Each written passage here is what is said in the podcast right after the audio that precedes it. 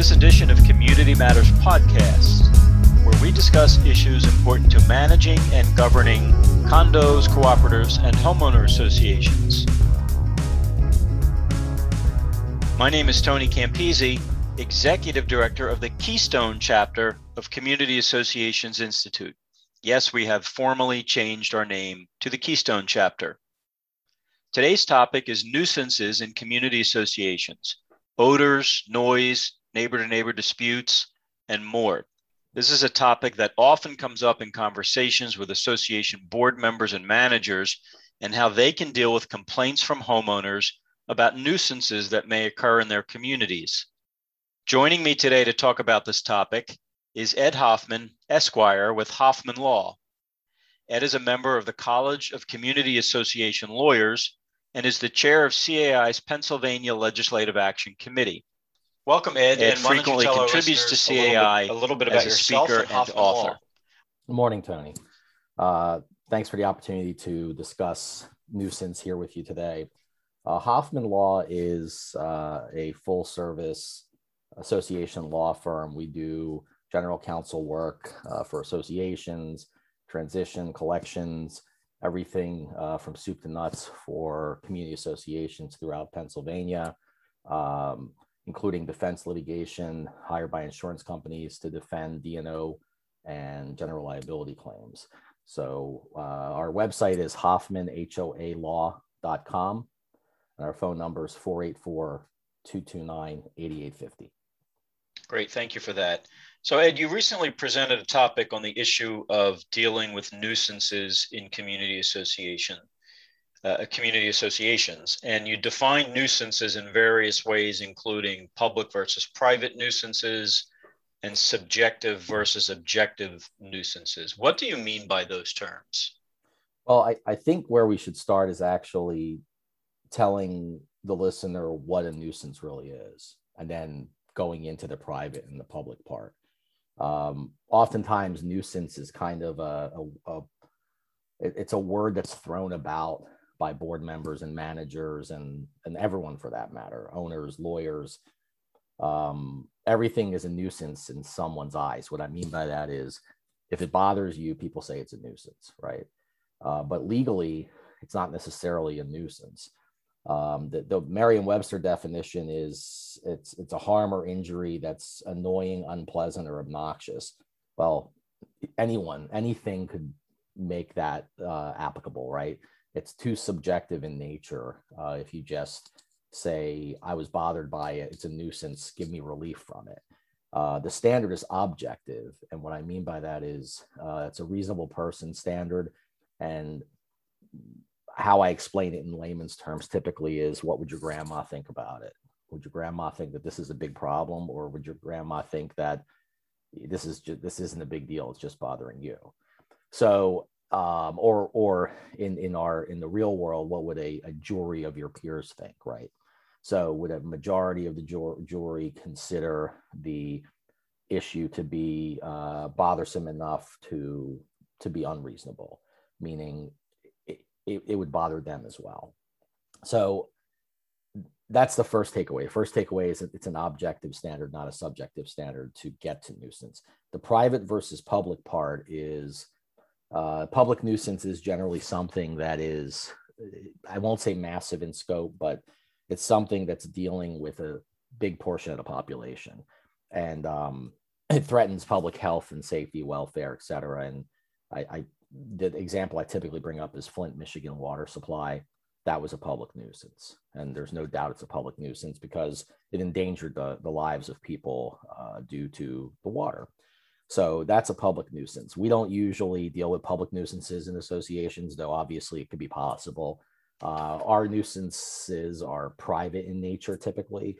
And a private nuisance um, is it's a and this is the legal term of art in Pennsylvania non-trespassory invasion of another's interest in the private use and enjoyment of land. What does that mean? It means that the trespass isn't required. You don't you you don't actually have to enter someone's property or that the person or an entity doesn't. It could be something else. And what do I mean by that? Um, smoke, noise, um, light. these are things that we're going to discuss a little bit. Uh, odor. Uh, these are things that not necessarily can emanate onto someone's property without being a trespass. And it has to cause significant harm. And what I mean by that is, again, it's not a slight inconvenience. Um, the standard is, again, objective in nature. There has to be a real and appreciable interference with someone's ability to use their, their property. And um, and again the standard and as association lawyers and then boards and managers that that do this kind of work the standard that always comes up is reasonableness reasonableness what's reasonable here given the circumstances so it has to be an interfere, interference with someone's reasonable use of their property right? So if someone complains that my neighbor's smoking on the deck and i can't go outside but the neighbor's smoking on the deck 10 minutes a day um, that's probably not reasonable. You know just don't go outside for those 10 minutes and you got the rest of the 23 hours and 50 minutes you can go outside on the deck and not be impacted by the smoke. So that's the reasonableness factor neighbor versus neighbor disputes this is where they typically come up in private nuisance so neighbor one neighbor in the example i just made one neighbor says something the other neighbor is doing is bothering me and we're going to talk about a little bit about fair housing act issues um, related to that today so the definitions that you just described are, seem pretty broad to me as a layperson. So yeah. are these nuisances uh, necessarily explained or specifically noted in an association's governing documents? So the simple answer is typically no. Um, the standard is broad for nuisance, which which I just went through, and it's a subjective standard. I'm sorry, an objective standard, not a subjective standard the the governing documents typically are also very broad in nature and what they typically will provide is language uh, i can give you an example of language that is is in an association document uh, one one example i have is uh, no noxious or offensive activities or noise shall be carried or allowed in or upon the common elements or in any unit nor shall anything be done therein willfully or negligently, which may or may become an annoyance or nuisance to the other residents in the community. Well, what does that mean? That's that's a pretty to, to me that's a pretty subjective term, right? But um, you to get to where you need to be to apply that that covenant would be an objective standard, and it's in there. You know, listen, governing documents are never perfect. We know they're never perfect. They're written by humans, you know, typically, and I'm going to make a lawyer joke, typically by lawyers. But governing documents are typically not perfect in nature, but at least it's something in there. At least it's something. So, lesson uh, A is always look at the governing documents first and see if there's something in there that allows you to at least, uh, if, it, if it's an issue that the association has to handle, it may be something there may be something in the documents that you're you can hang your hat on. And that kind of provision although very broad in scope the fact that it's broad in scope actually allows you to, to apply that to more things than not if that makes any sense so always look to the governing documents so let me ask you about uh, abating a nuisance and how, do, how does a community association go about abating a nuisance yeah. Even if it's not specifically mentioned in the documents. So um, that answer has kind of shifted over the years. And what I mean by that is um, the duty for the association to get to a place where it even believes it's required or, or is required to abate the nuisance uh, has shifted because of things like the Fair Housing Act and we'll talk about that. But um, abating a nuisance, the first step is again what we just talked about. It's go to the governing documents, right? What do the governing documents say? And if the governing documents have a provision about a, a nuisance or um, something that is impacting somebody, then you follow the procedure set forth in the governing documents. And what do I mean by that? Um, you can investigate. So investigate first. So the, the board and the board or committee, whoever is charged with that in the community, can investigate the complaint and then take that back to the board, or if the board is doing it on their own, Uh, they can figure out what it is, and then they have to follow the due process provisions in, in the documents, like any other potential violation. The if the allegation is I'm being bothered by X, Y, and Z by my neighbor, uh, then um, the board may have a duty to look into that, and they should look into that, follow due process, and give the opportunity uh, to be heard to the unit owner, that is the alleged offender, and uh, have a, a meeting, a hearing, whatever you like to call it, with that unit owner and figure out what's going on. Um, you know, go to the documents first and see. So investigate and take that into consideration the the bigger issue here is, and, and by the way, it's much different when I'm going to kind of make a, uh, I'm going to separate the issues a little bit. When it's association issue purely, meaning common element is impacted by the alleged nuisance, it's it's fairly clear cut in almost every sense that the association can do something to abate the nuisance. And what do I mean by that? Um, someone is someone is uh, dumping on association property or there that that would be a trespass but something they're doing is causing association property to get injured whether it's flow of um, you know odor or something is impacting association property the issue the bigger issue that we're seeing more and more now is neighbor to neighbor disputes and that's typically where we where associations for decades now have kind of drawn the line in the sand and said we don't really need to get involved in neighbor to neighbor disputes. Um, and first thing again, go to the governing documents. This is what lawyer, the association lawyers will always tell you. What are the? I get a question about anything. I say, what do the documents say? And this client says, what do you mean? I said, what do the documents say? Do they say anything about it? They say, that's your job. I say, okay, I'll look at it and I'll tell you what they say. So what do the documents say? So even the neighbor to neighbor dispute issue, look at the documents. Typically, they don't say too much about those things aside from um, what I read earlier, or what I told you about earlier, uh, the the broad general nuisance, noxious odor activity kind of language that's in the in the document that you may be able to apply. But typically, the documents don't provide something so specific to say if if one neighbor does something to another, doesn't work that way. So um, private nuisance disputes can be uh, neighbor to neighbor disputes, and the association may actually have no legal standing to get involved. The tide is shifting though, and associations are getting involved more and more and more. And what I mean by that is the the kind of the flavor and character of um, what's being alleged has changed over the years. Uh, I, I, wouldn't say it's getting the nuisance is getting worse and becoming more hot. And and this is perhaps the wrong word to use, but more hostile in nature. Um, but the the allegations of, of what the nuisance is are becoming they're doing they're doing this purposefully to harass me. You follow me?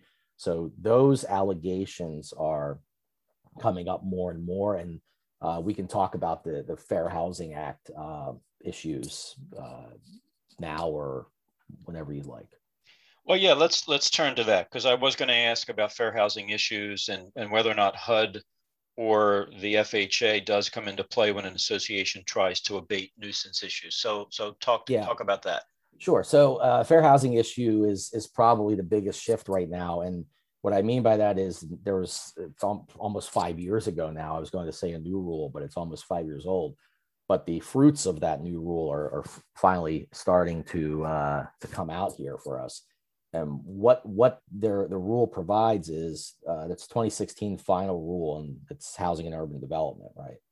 It's quid pro quo and hostile environment harassment and liability for discriminatory housing practices under the Fair Housing Act. And what that does with respect to hostile environment harassment is essentially that um, explains, and this is the reasonable person standard. And, and ironically or not so ironically, this reasonable person standard is almost the same that you would use to analyze a nuisance case. So it's the reasonable person standard under which hostile environment harassment is assessed is whether unwelcome conduct is sufficiently severe or pervasive as to create a hostile environment is evaluated from the perspective of a reasonable person in the aggrieved person's position. What does that mean? Would it bother not just that person, but it would bother everyone? Would it bother every everyone? right? Or most people. That's the same thing for a nuisance. So that echoes and amplifies what the nuisance standard is. Um, the issue becomes the the complainant, the person, the neighbor, the tenant, unit owner, anyone who's the one complaining about um, the harassment, whether it's caused by a nuisance or anything else. But for our discussion today, we'll just talk about the nuisance. Um, if that person is a member of a protected class under the Fair Housing Act, and you know, race, color, national origin, religion, sex, gender, familial status, uh, disabilities, things like that. So if they make the, the nuisance complaint, um, it's a different analysis that HUD would undertake with respect to what the association is supposed to be doing. What do I mean by that? So HUD, HUD, um, and, and I call this the Achilles heel for us as for associations. Before you, the association wouldn't be liable for third party activity. And what is what is that? Third party activity is if one neighbor is harassing another neighbor in the community, well, that neighbor would be held, could potentially be held liable for his or her own actions. The third party liability section in this final rule provides if the association doesn't do something to act when it may have a duty to do so under the documents, right? Or otherwise legally, then the association can be held liable for the third party for the harasser's conduct, meaning the neighbor that's harassing the other neighbor. Um, if the association knew or should have known, that's the, the golden ticket always, should have known of the conduct, um, had the power to fix it, correct it, and didn't do anything. So bury your head in the sand. You didn't do anything. Um, once the associations get notice of this kind of allegation of the harassment, um, whether it's a nuisance or anything else, they have to investigate and have to look into it. And um, if they don't, they can end up being held liable for the other party's actions, which kind of sounds uh, crazy in some ways, right? But it's what the rule provides. So the duty is to, again, the board duty is to act reasonably, investigate, um, and apply the documents. in fact, HUD, HUD in in the uh, uh, one of the one of the seminal cases uh, that deals with this issue basically said use the documents um, impose you know the, the association failed to respond to the harassment by imposing conditions authorized by the CC&Rs. That's what the court said. And the courts also say associations regularly enforce other things in the documents, right? No clothesline, you can't have an above ground, whatever it is. They enforce all their restrictions.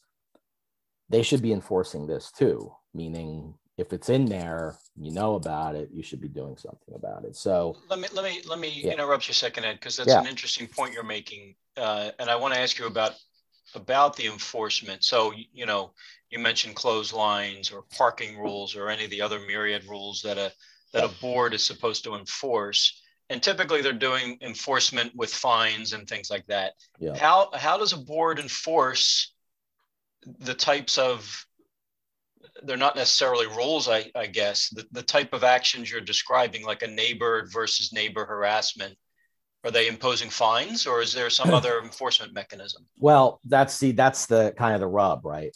So what the courts have there, there's an opinion that's um, well, the, the rule, the comments to the final rule provide that the association and the word they use is the final rule merely requires their association to take whatever actions it legally can take to end the harassing conduct.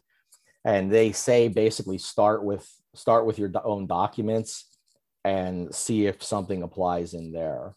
Um, and the the shift of focus of this uh, harassment um, standard is again not just related to the to nuisance but it's for all types of discriminatory conduct. Um, in the nuisance sense, again, um, what people would allege is this is occurring because I'm a member of XYZ protected class. You following me? So they're merely doing this to harass me. They're playing the music like this because they don't like me because I'm this member of protected class, or this is how, and here's other evidence that they're that that's showing this. Once those allegations are made, um, we, the association, have to take them seriously, and we have to investigate. Uh, what have I seen in practice? I've seen uh, associations offer to do a mediation uh, with the two unit owners, um, meaning have someone have anyone, me, the property manager, board member, collectively all of us, meet with the two disputing unit owners about the issues um, and see if there's something we can do. Uh, if it's something that is so flagrant and obvious that it shouldn't be happening in the community, then then we may have a situation where the board has to make a tough decision and say, do you want to do an do we have to do an injunction to try and preclude this behavior from occurring in our community? Again, not something that associations typically would have done years ago, uh, but the final rule is showing us that we could be liable for someone else's conduct. So again, it's case by case basis, it's factual issues, and uh, I see this in the next, you know, I see this in the next five years becoming more of an issue overall. Um, and it may we're talking about today because it's it invariably is going to involve some nuisance allegations as well.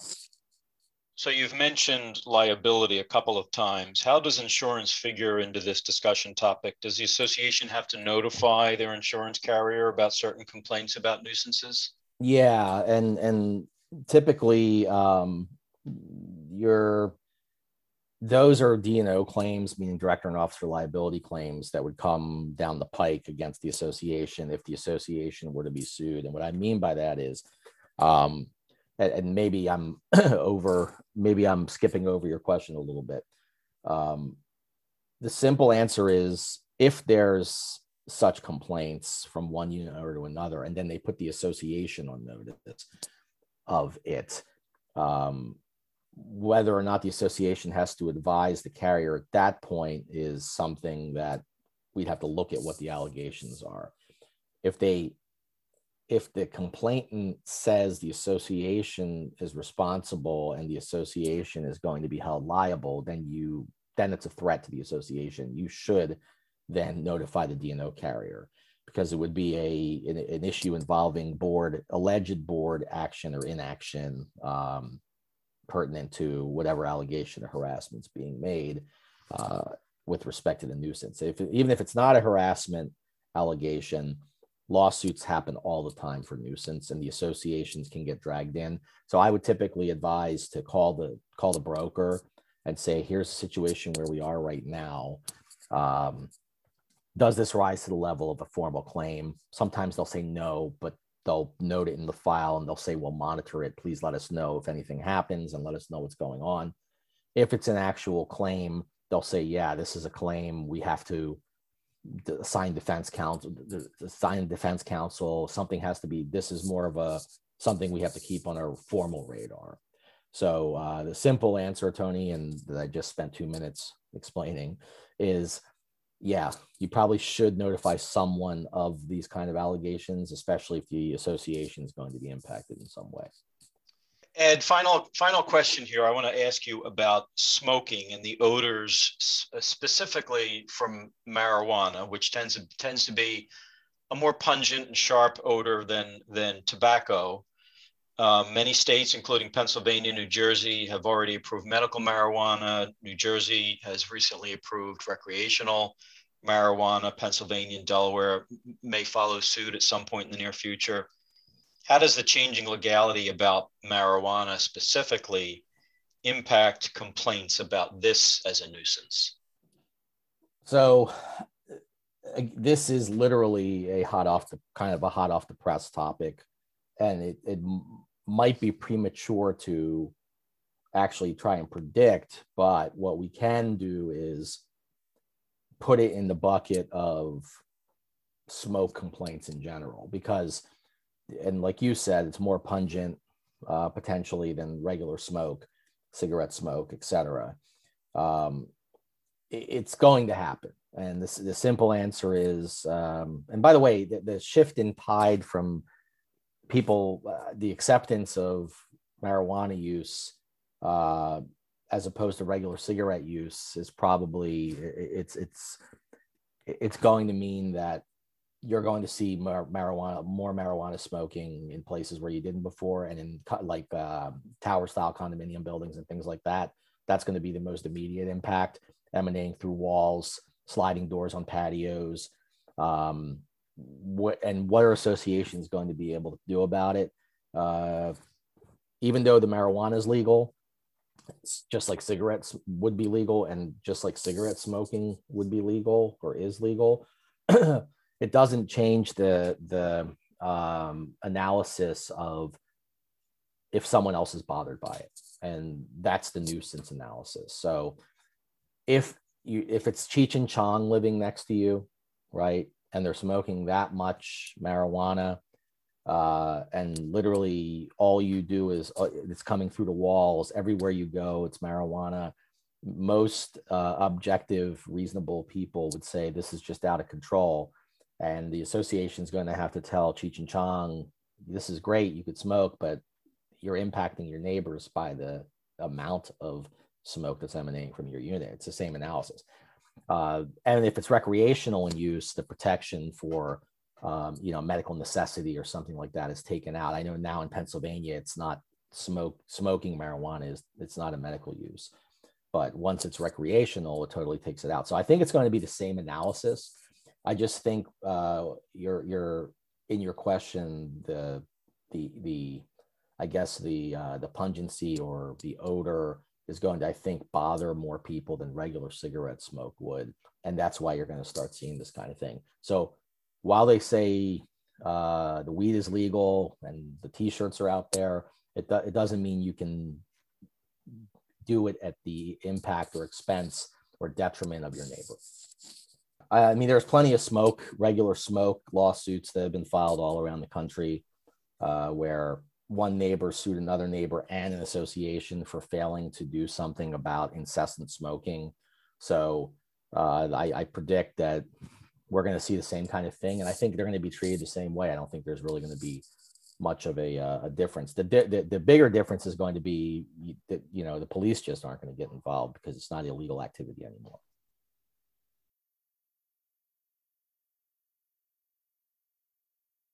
Ed, thank you for joining me today for this episode of our podcast. This was an interesting conversation, and I hope this information will be helpful to our community association managers and homeowners. If you'd like more information on services provided by Hoffman Law, please visit them online at www.hoffmanhoalaw.com. For more resources and best practices on managing and governing your condominium, cooperative, or homeowners association, please contact the Keystone chapter of CAI or visit our website at www.cai-padelval.com org. Thanks for listening.